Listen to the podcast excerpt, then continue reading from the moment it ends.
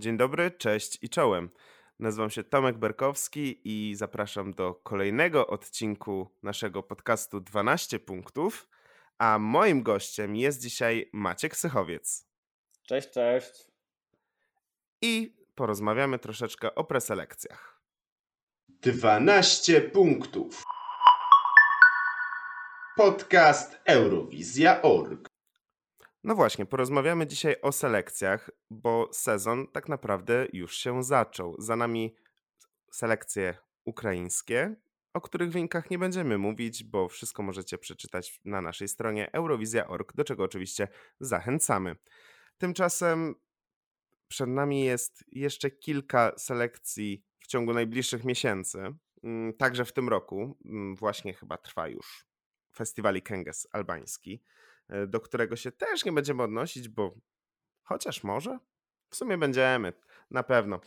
Ale właśnie, pytanie zasadnicze: dlaczego warto śledzić e, preselekcję? Co nam dają finały narodowe w poszczególnych państwach, czego nie daje nam sama Eurowizja? Maćku? To jest dosyć ciekawe pytanie, bo ja powiem szczerze, że ja jestem z tych osób, chyba z takiego nielicznego gatunku tych fanów Eurowizji, którzy tak na dobrą sprawę wolą same preselekcje od konkursu Eurowizji, Eurowizji Junior już nie wspominając. E, wydaje mi się, że preselekcje eurowizyjne są o tyle ciekawym zwierzem, że dają nam pewną dużą różnorodność, dużą różnorodność pod kątem e, tych piosenek, które dostajemy. E, pewnego jakiegoś takiego kolorytu lokalnego, zarówno jeśli chodzi o muzykę, jak i chodzi o produkcję telewizyjną. Mm, dają nam też wgląd właśnie w te e, lokalne rynki muzyczne. Nie zawsze tak się dzieje, ale tak często jest w, w wielu krajach, że te preselekcje to są nie tylko show, które wybiera na Eurowizję, ale też coś więcej, coś, co jest bardzo istotnym elementem pewnego takiego lokalnego show biznesu.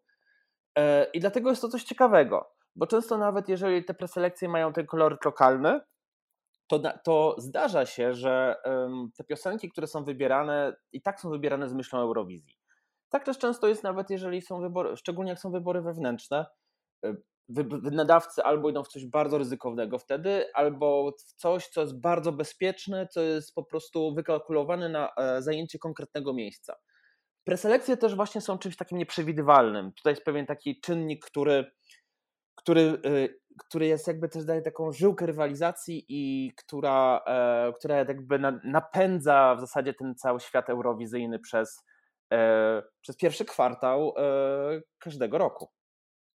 Tak jak już wspomniałeś, niektórzy wolą, niektórzy fani Eurowizji wolą same selekcje od faktycznego konkursu i mam wrażenie, że to jest kwestia, do której się dojrzewa parę lat temu, gdy, gdy oglądałem selekcję, to to był po prostu dla mnie przedsmak tego wielkiego majowego święta. Natomiast dzisiaj, z biegiem lat, mam wrażenie, że to te preselekcje są ważniejsze, bo one trwają kilka, nawet kilkanaście tygodni, jeżeli zaczynamy od grudnia, tak, do, do marca. E, natomiast sama Eurowizja to mija tak szybko, że często dużo bardziej pamiętam występy preselekcyjne niż same pre, występy eurowizyjne do, do tej samej piosenki. E, faktycznie preselekcje dają nam to, czego nie daje Eurowizja, jeżeli chodzi o poznanie rynków muzycznych, tak jak wspomniałeś. Myślę, że preselekcje takie, które mają wybitny poziom, w których jest naprawdę ten rynek muzyczny różnorodny, bardzo widoczny, bo mamy e, do czynienia zarówno e, z muzyką pop, zarówno z różnymi gatunkami rocka, e, są jakieś wpływy muzyki folkowej.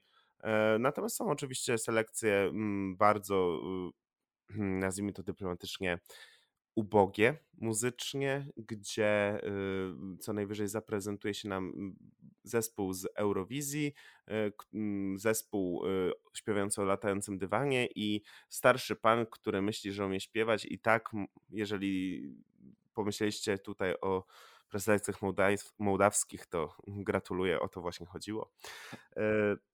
Ale Myślę, to też że... ma swój klimat tak w zasadzie, jeśli się tak zastanowisz, no bo przecież te wszystkie castingi, te jakieś takie preselekcje, gdzie te występy są takie po prostu od czapy, gdzie się po prostu dzieje wszystko i no te, często tego już nie ma na Eurowizji, często to już jest takie dopieszczone i właśnie to jest też takie memiczne w tym, w tym okresie selekcyjnym, że, że gdzieś tam te takie osobliwości się pojawiają i to w sumie też jest takie um, ciekawe z takiej perspektywy takiej, nazwijmy to internetowo-memicznej. Zdecydowanie. Ja byłem wielkim fanem mm, preselekcji białoruskich, jak jeszcze ten kraj mógł występować na Eurowizji, a jeszcze większym fanem byłem właśnie y, tych castingów do preselekcji, gdzie naprawdę były różne, różniste kwiatki. Do dziś wspominam e, konkurs, to był chyba w 2019 roku, e, gdzie wyszła na scenę pani, niejaka pani Tatiana, ubrana w strój ludowy i śpiewała piękną piosenkę o mojej Białorusi. I nagle piosenka trwa 4 minuty, chyba zdecydowanie za długo niż pozwala regulamin. Cała sala śpiewa, e, jurorzy tych, e, tego przesłuchania chwytają się za ręce, tańczą. No mówię, wieś tańczy i śpiewa, e, ja bym temu od razu dał 12 punktów. No niestety w stawce się nie pojawiła. Wielka szkoda, myślę, że zdeklasowałaby televoting w maju. Natomiast tak, ma to swoje plusy. Właśnie mam wrażenie, że jeżeli ktoś nie ogląda preselekcji, to jakby odbierał sobie możliwość poznania y, innych piosenek, bo przecież nie zawsze jest tak, że w preselekcjach wygrywa najlepsza piosenka, albo że mm, inaczej, nie zawsze jest tak, że na Eurowizję jedzie najlepsza piosenka, bo mogło y, wygrać preselekcję, tak, ale wiemy y, chociażby po zeszłym roku, że to nie zawsze oznacza wyjazd y, na scenę eurowizyjną. Mm, więc naprawdę jest wiele perełek, które przepadają y, w preselekcjach, y, które być może nawet nie awansują do ścisłego finału tych selekcji, a może zostaną pokonane jednym punktem. Natomiast to też w jakiś sposób, mam wrażenie, otwiera fanom Eurowizji drzwi do tych artystów, żeby móc poznać ich dalszą twórczość i dalej wyszukiwać e, jakieś fajne brzmienia. Więc to myślę, że taka funkcja mm, edukacyjna. Tak, to na pewno jest funkcja edukacyjna, ale z drugiej strony też spotkałem się z taką, e, z taką perspektywą, że um, często ktoś jest, po prostu angażuje się na tyle emocjonalnie w preselekcję, i kiedy ten faworyt nie wygrywa, to nawet jeżeli ta, tę piosenkę, którą wygrało się, po jakimś czasie się lubi, i tak cały czas jakby pielęgnuje się to uprzedzenie. Teraz pytanie jest, jak się pozbyć takiego, e, takiego podejścia? No to to jest dosyć dobre pytanie, ale, ale wydaje mi się, że właśnie ta funkcja edukacyjna bardzo dużo, dużo dobrego robi i potem zamiast tej playlisty eurowizyjnej, która ma tam 40 piosenek, możesz mieć swoją playlistę, która ma, nie wiem, ze 150, no, bez, no może nie 150, ale no takie, nawet, nawet jeżeli się z tego zrobi, u, u, uzbiera z 60 piosenek czasami, to, to, to wydaje mi się, że to jest e, coś, coś, coś fajnego. Ale też y, pamiętam, że y, e, to, co może na przykład służyć na plus preselekcji, i to właśnie słyszałem e, z ust osób, które śledzą Eurowizję od lat 80. nawet, że w dzisiejszych czasach ten konkurs Eurowizji zrobił się dosyć taki, że tak na dobrą sprawę jest to ta sama scena, tylko aktorzy się zmieniają. I faktycznie coś w tym jest, bo jeżeli zobaczymy na to, jak ta produkcja e, konkursu piosenki Eurowizji się jakby schomogenizowała, zrobiła się, te konkursy stają się bardzo podobne do siebie, to faktycznie e, to, co dzieje się w różnych krajach, ale nie tylko nawet chodzi o, o same, same preselekcje, ich specyfikę, ale to, że te zmiany są dużo częstsze. I też, e, też pod tym kątem jest to zawsze coś ciekawego, jest wiele nowych jakby rozwiązań testowanych, jeśli chodzi o sam format, to sposób głosowania, i, I chyba też pod tym kątem jest to coś, e, coś co war, co, na co warto czasami zwracać uwagę. Tak, zdecydowanie. To jeszcze a propos tych uprzedzeń e, selekcyjnych, tak to nazwijmy. E, no sam jestem przykładem, że, że można, tak, mieć jakąś jedną wymarzoną piosenkę w selekcjach i absolutnie tylko i wyłącznie ta piosenka może wygrać tę selekcję. Potem jak się okazuje, że nie wygrywa, to nawet jeżeli inne są dobre, to, to miałem jakąś zawsze tą awersję do nich.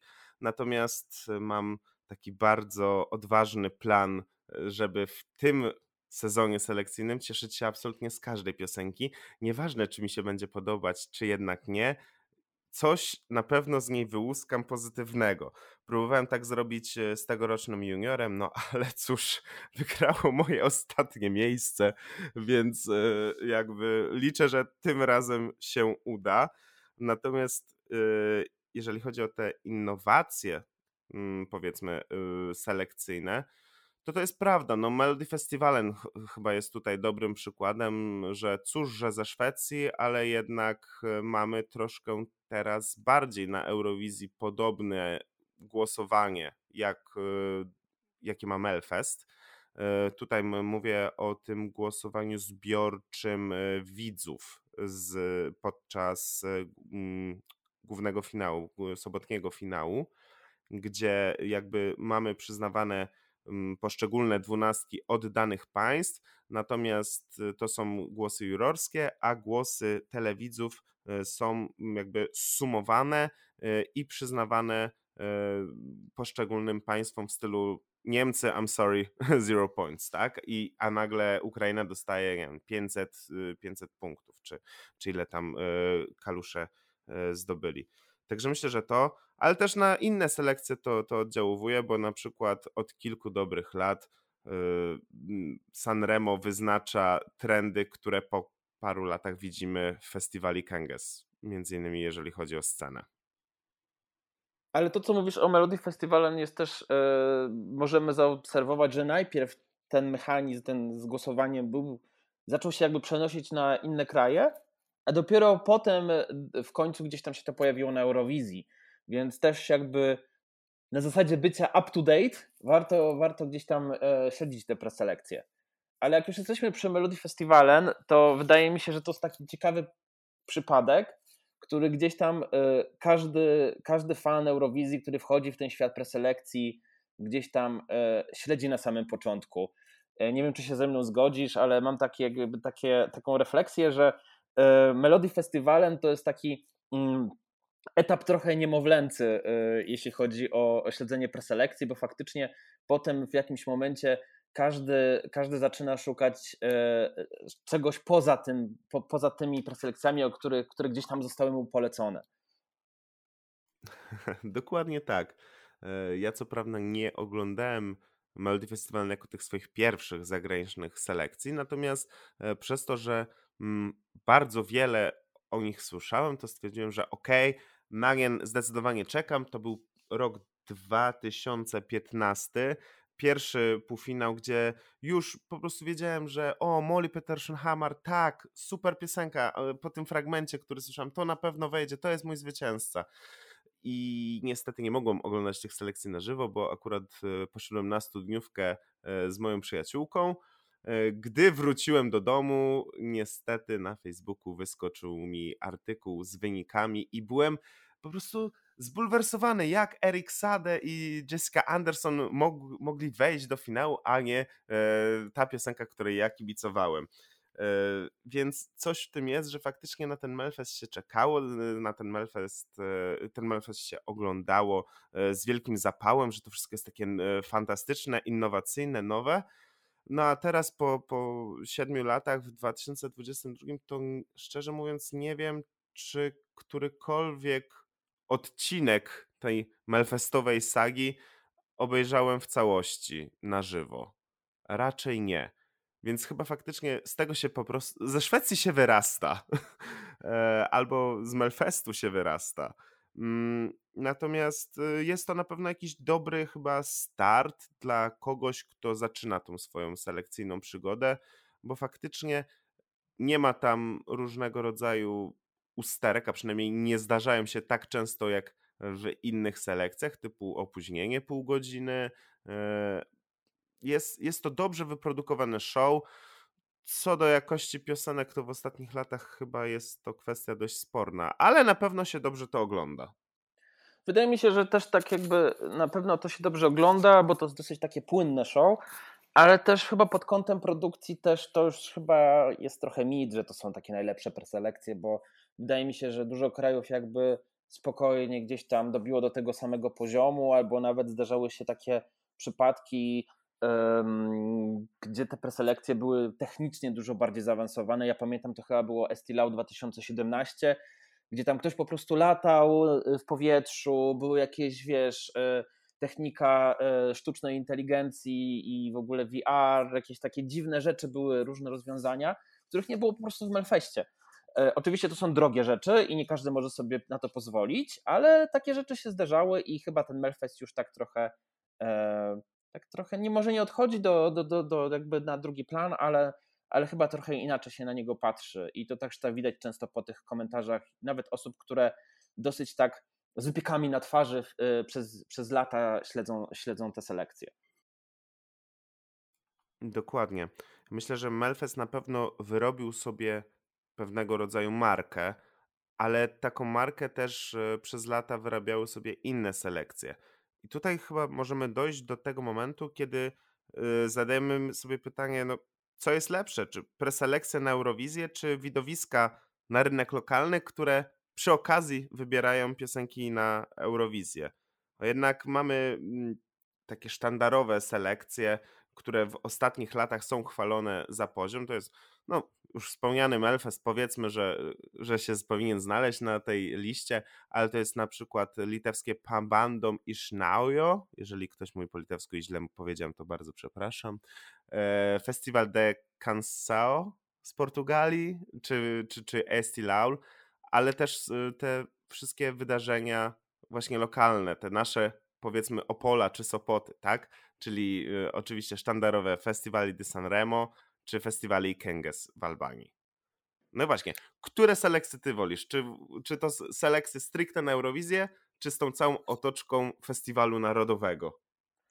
Ja, no, festiwal narodowy to też tak brzmi bardzo górnoletnie, bo to nie zawsze musi być festiwal, to może być czasami jeden wieczór. I tutaj odwołuję się jakby do swojego poletka też. Eee, Finlandia, która przeszła po prostu drogę z wybojami, kiedy zaczęła wprowadzać swój nowy format. Teraz tak na dobrą sprawę jest to format, który generuje po prostu przeboje na, na, na rynek lokalny i wydaje mi się, że to jest coś, co to, oprócz tych formatów, które też e, wymieniłeś, że to jest szalenie, szalenie ważne, że mm, gdzieś tam e, ostatnio widziałem e, jakiś wywiad, w którym e, e, jeden z szefów delegacji powiedział, że no, wynik na Eurowizji jest bardzo ważny, bo on przyciąga nazwiska. A w moim, w moim odczuciu to, co przyciąga nazwiska przede wszystkim, to jest to, że im się opłaca wziąć udział w takim wydarzeniu. A im się opłaca, kiedy będą mieli pewność, że niezależnie czy pojadą na Eurowizję, czy nie, będą mieli po prostu y, piosenkę, która będzie grana w radiach, będzie y, streamowana w, y, w na odpowiednich platformach, że poprzez to, że pojawią się na tym wydarzeniu, będą zapraszani na inne wydarzenia y, w kraju. I Dlatego wydaje mi się, że to też, też jest jakby bardziej e, te takie wydarzenia e, o charakterze festiwalów narodowych, e, nazwijmy to już w ten sposób, są chyba jednak tym, co daje nam też no taki, taki mały wycinek tego, co się faktycznie na danym rynku dzieje w danym momencie. Ale to wcale nie znaczy, że muszą być to zdanie wykonawcy, bo mogą być to na przykład wykonawcy, którzy dopiero zaczynają, albo gdzieś tam są już na rynku, ale im mieli nawet przeboje, ale nie są kojarzeni z twarzy i po prostu dlatego chcą wziąć udział. Ale na przykład z drugiej strony ich y, y, autorzy ich piosenki to są osoby, które po prostu współpracują z tyloma innymi, z tyloma, piszą dla tylu innych artystów w kraju, że no, gdzieś tam ten rynek muzyczny jest, y, przedstawiciele tego rynku muzycznego są reprezentowani. No ja mam zawsze problem z takimi preselekcjami, które są tylko dla preselekcji, też trochę jest tak w Polsce, tak jest na przykład y, w Rumunii od lat, ale nie tylko w takich krajach, też na przykład preselekcje francuskie takie są po prostu. E, czasami one są, czasami ich nie ma, pewnie do tego jeszcze wrócimy. E, też bardzo liczyłem na to, że na przykład Benidorm będzie raczej iść w stronę takiego festiwalu narodowego, no bo to był kiedyś festiwal, a po prostu y, wykorzystuje się jakby tę platformę, którą jest Benidorm, do tego, żeby było preselekcjami. I to też jest, y, to też jest taki dla mnie był zawód na przykład. E, bo gdzieś tam uważam, że e, preselekcje, preselekcje same w sobie e, to jest coś, co można łatwo zapomnieć, jeżeli nawet będąc na miejscu, tak, jeżeli śledzi, śledzi się jakieś tam wydarzenia telewizyjne i będąc takim Hiszpanem, wydaje mi się, że dużo większą, większą ekscytację w różnych jakby przekroju też jakby pokoleniowym wzbudziłby właśnie takie, takie wydarzenie, niż same, same preselekcje będące czystym po prostu mm, widowiskiem, które y, jedynym celem i wyłącznym jest wybór tego reprezentanta na, na, na konkurs międzynarodowy. A u ciebie jak to jest? Jak na to, na to patrzysz? No ja mam jakiś sentyment właśnie do tych, jak już tak powiedziałem, to festiwali narodowych. Mm, oczywiście one są często przydługie, przegadane, yy, ale to chyba robi też klimat, tak? Yy, jednak wiedza, że świadomość tego, że możesz spędzić 4 czy 5 wieczorów y, z językiem włoskim i z Sanremo i z kulturą włoską de facto, bo przecież to nie są tylko piosenki, tam się pojawiają y, osoby ze, ze świata kina, ze świata sportu, ze świata mody, etc., etc. W zeszłym roku była pogadanka o walce y, policji z mafią, więc to ma na pewno swój klimat, to ma swoje plusy jeżeli chodzi właśnie o takie preselekcje, tylko dla preselekcji, tylko po to, żeby wygrać, wybrać kogoś na Eurowizję, no też mam z tym jakiś problem. Bo tak jak wspomniałeś, jest to Polska, jest to Rumunia, a ja tu powiem ze, jakby ze swojego regionu zainteresowań Izrael. Oni wybierali tym swoim śmiesznym programem e, Wschodząca Gwiazda, Następna Gwiazda, e, to było straszne, bo ci ludzie, którzy wygrywali te selekcje, oni praktycznie nie zrobili żadnej kariery. Piosenki, które by brały udział w selekcjach, jeżeli była już w ogóle taka opcja, te piosenki nie zrobiły raczej żadnej kariery. Natomiast osoby, które zajmowały tam drugie, trzecie, czwarte miejsce, czy nawet nie wchodziły do ścisłego etapu, owszem, i o tych e, osobach nadal się potrafi mówić w Izraelu, a wystarczy popatrzeć na ostatnich dwóch reprezentantów z Izraela. Michael Ben Dawid zniknął, bo w sumie wydał jedną piosenkę i była ona wybitnie żadna, a e, Eden Alene zniknęła na własne życzenie, bo stwierdziła, że hmm, śpiewanie to chyba nie jest to. Więc jednak zdecydowanie wolę tą rozbudowaną formę, bo ona może coś faktycznie wnieść do kultury danego kraju, do show biznesu, do po prostu sfery muzyczno-rozrywkowej. Y, no, a propos rozbudowanych jakby y, formatów, y, często jest tak, jak już rozmawiamy o tym, jak przekonać po prostu ludzi do tego, żeby śledzili preselekcję. Często też tak wiele osób od tego odchodzi, bo twierdzi, że to jest pewien natłok tych wydarzeń. I masz może jakieś takie. Możesz coś poradzić takim osobom, jak śledzić preselekcję?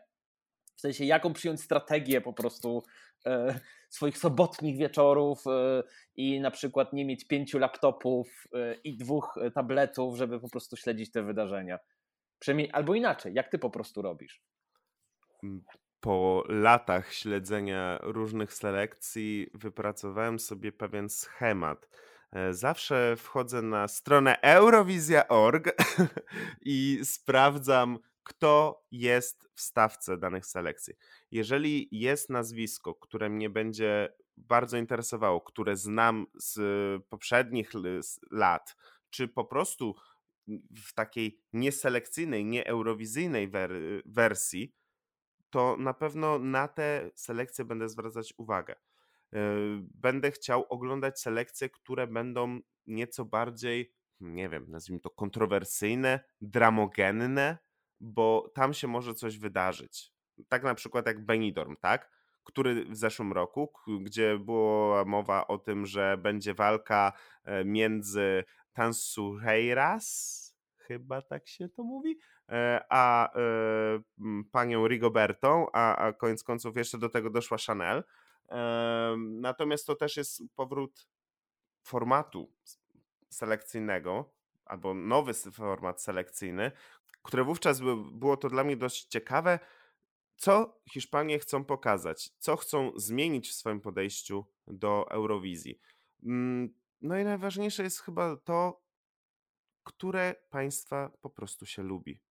No, sorry, nie jestem fanem muzyki rumuńskiej, nie jestem fanem tego rynku muzycznego i raczej nie jestem fanem większości ich wyborów w ostatnich latach, więc selekcje rumuńskie raczej sobie odpuszczę, przesłucham te piosenki jak wyjdą i, i pewnie ben, włączę na chwilę chociażby na, na finał finałów, ale nie będą to selekcje, które będę siedzieć namiętnie. A contrario, Albanię zamierzamy wszystkie cztery wieczory spędzić przed y, komputerem. No to Więc myślę, że zobaczymy na ile się uda. E, natomiast myślę, że właśnie taki klucz podpasowania pod siebie tych wszystkich selekcji, e, bo to widz jest najważniejszy, a to, co jest dookoła, to już jest tylko fajny dodatek.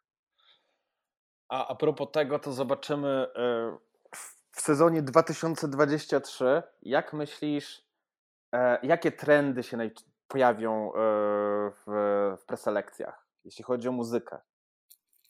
Ja bardzo liczę na to, że y, będzie jeszcze więcej muzyki folkowej, muzyki elektronicznej e, i rapu, czyli to, co pokazała Ukraina w ostatnich dwóch e, Eurowizjach. E, bardzo na to liczę. Być może znajdą się tutaj osoby, którym się to za bardzo nie podoba, ale liczę na to, że będzie więcej Chanel. W sensie. Komu to się ma nie podobać? Nie wiem, nie wiem. Nie, nie, nie wiem, o kim mówisz, nie naprawdę. nie, wiesz co? Troszeczkę takiej, y, nazwijmy to, płytkiej muzyki też się przyda temu konkursowi, żeby. Y, no, dość ballad gdzieś tam. Ja za to myślę, że takim trendem, który będzie się pojawiać, to są wykonawcy z TikToka. E, co oczywiście nie wynika po części z tego, że na przykład Sam Ryder to taki wykonawca, który po prostu się z tego, jakby z, tej, z, te, z tych mediów społecznościowych wywodzi, ale też już mamy jakieś tam oznaki w preselekcjach, na przykład e, właśnie w preselekcjach hiszpańskich, czy też właśnie w Melody Festivalen, wykonawców, którzy biorą się z TikToka. Natomiast na przykład w Niemczech chyba e, są zagwarantowane miejsca dla, e, e, dla wykonawców, którzy pochodzą z odrębnej, odrębnej selekcji, wyłonionej na podstawie zgłoszeń zaprezentowanych na TikToku. Czyli to jest jakby też takie nowe, nowe źródło, które, które pewnie przez najbliższy czas będzie nas raczyć talentami i pewnymi osobli, osobli, osobliwościami, tak mi się wydaje. O kurczę, to Pol z Polski pojedzie mama na obrotach. Na przykład. Um, tak, to, to, to wydaje mi się, że ten TikTok faktycznie gdzieś tam będzie y, znaczyć wiele, ale takie, takie rzeczy już się działy w świecie preselekcyjnym. Ja pamiętam, jak niektóre kraje bardzo tak obsesyjnie gdzieś tam pod koniec lat 2000 E, mm, bardzo tak obsesyjnie stawiało na jakąś taką selekcję internetową, że było 500 piosenek wrzucanych po prostu na jakąś platformę i z tego po prostu y, internauci wybierali po prostu stawkę.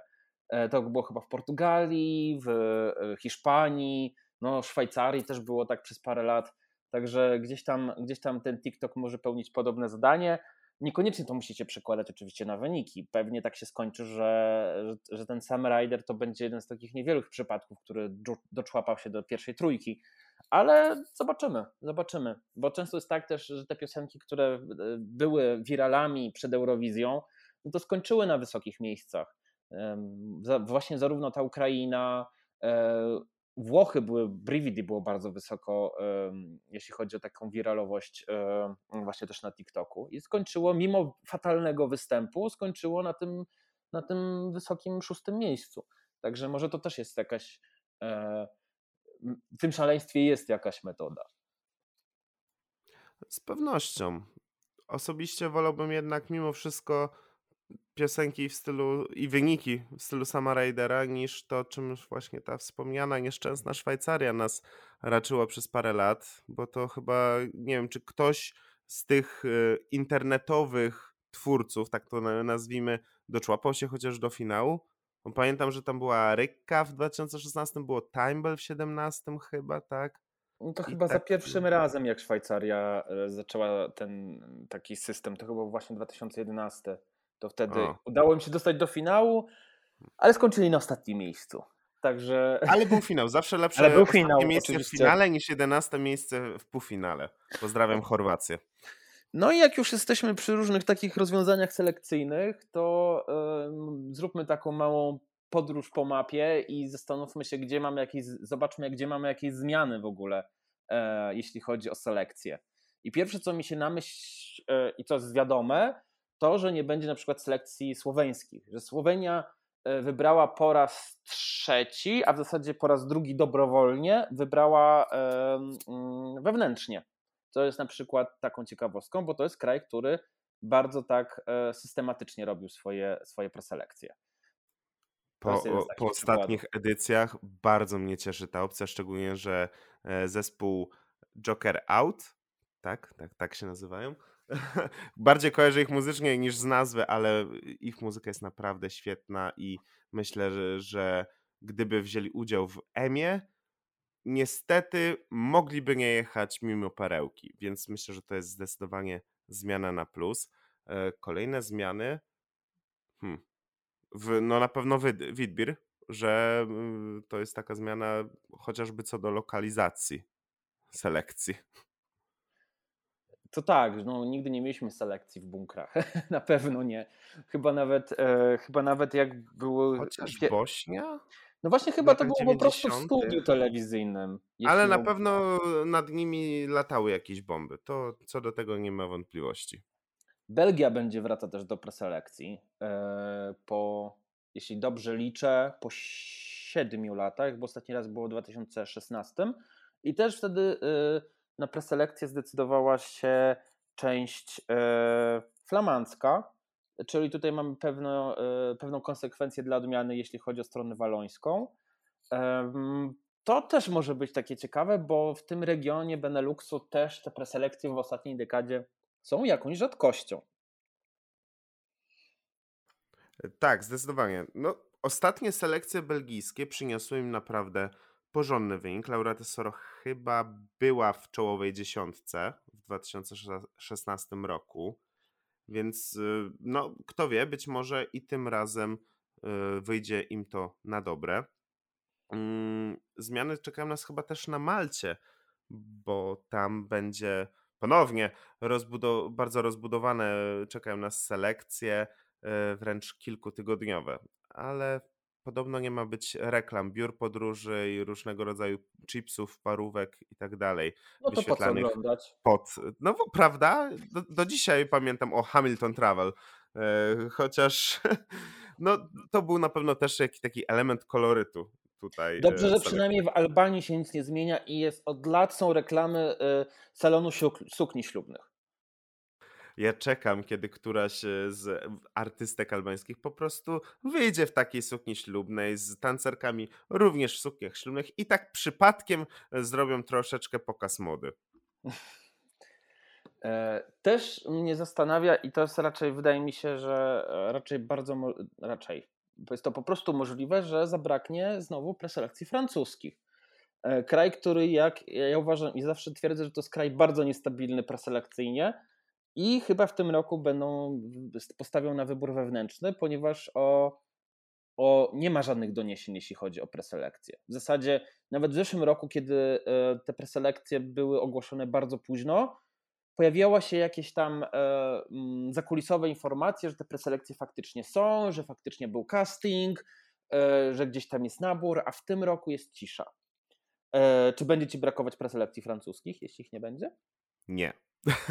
Oni są jeszcze bardziej niestabilni e, selekcyjnie niż Polska, bo my byliśmy, my już od dawna wiemy o tych preselekcjach, co jest w ogóle wielkim sukcesem, wielkim e, zaskoczeniem też dla mnie, że jednak nie dowiadujemy się o tym na ostatnią chwilę, a były takie przecież przypadki.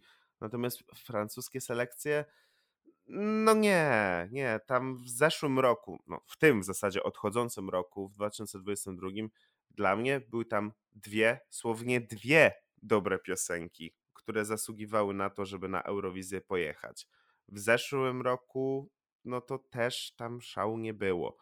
Ogólnie to mam wrażenie, że nie wiem, ja po prostu nie jestem może fanem e, muzyki w języku francuskim, ale nie wiem, coś, coś nie, nie za bardzo mi odpowiadało chyba w tych selekcjach. Może to jest kwestia formatu. Nie wiem. Natomiast no, nie będę płakał za tym, że parę wieczorów będę mógł poświęcić innym państwom. Ja miałem zawsze takie przeświadczenie, że te preselekcje francuskie to są trochę losowe. Że te piosenki to są od sasa do lasa, że tam w ogóle nie było żadnego przemyślenia um, tego, co powinno się tam znaleźć. Ale to też uważam, że to jest pewien mankament właśnie robienia preselekcji dla preselekcji. E, natomiast e, jakich preselekcji e, brakuje tobie w, sezonie? Kiedyś bym powiedział, że preselekcji macedońskich, ale po zeszłym roku to, to chyba nie. Zdecydowanie nie.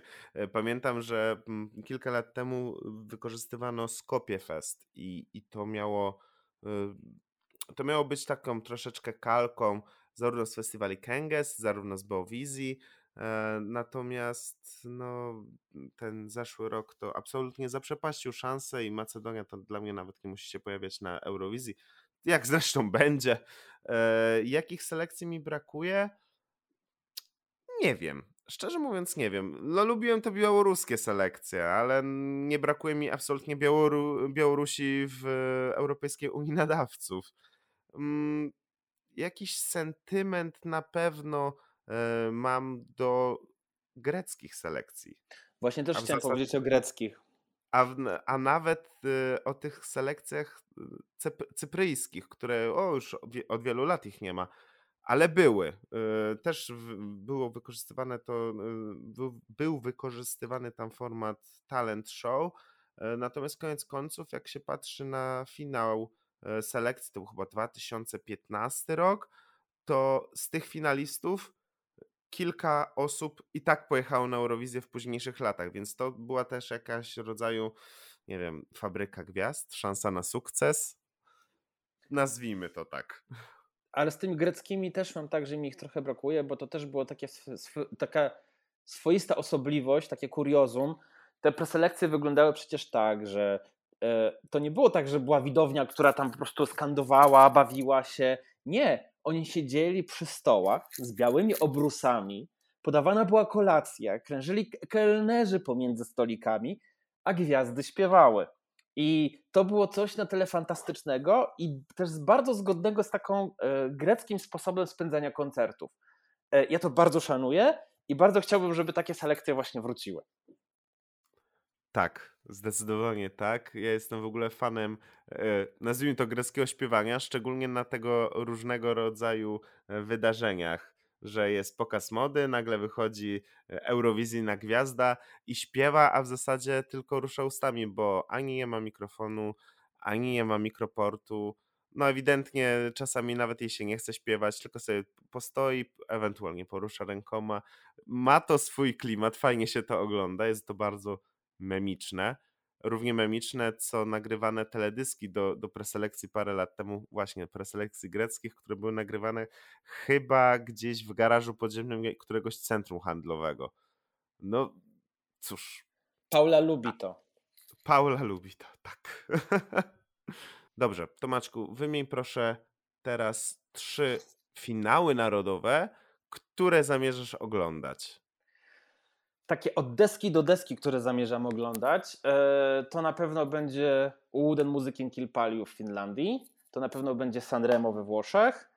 I te trzecie, hmm, to jest dobre pytanie, ale chyba wskażę Benidorm, pewnie, o dziwo. A jednak. No jednak chyba tak, to jest chyba, też jestem ciekawy jak, te, jak ten format się rozwija i chyba bardziej dlatego, bo też jakoś stawka mnie nie zachwyca, ale ze względu na to, żeby zobaczyć po prostu e, w, jaką, w jakim kierunku to idzie wszystko. A u ciebie? Twoje top 3?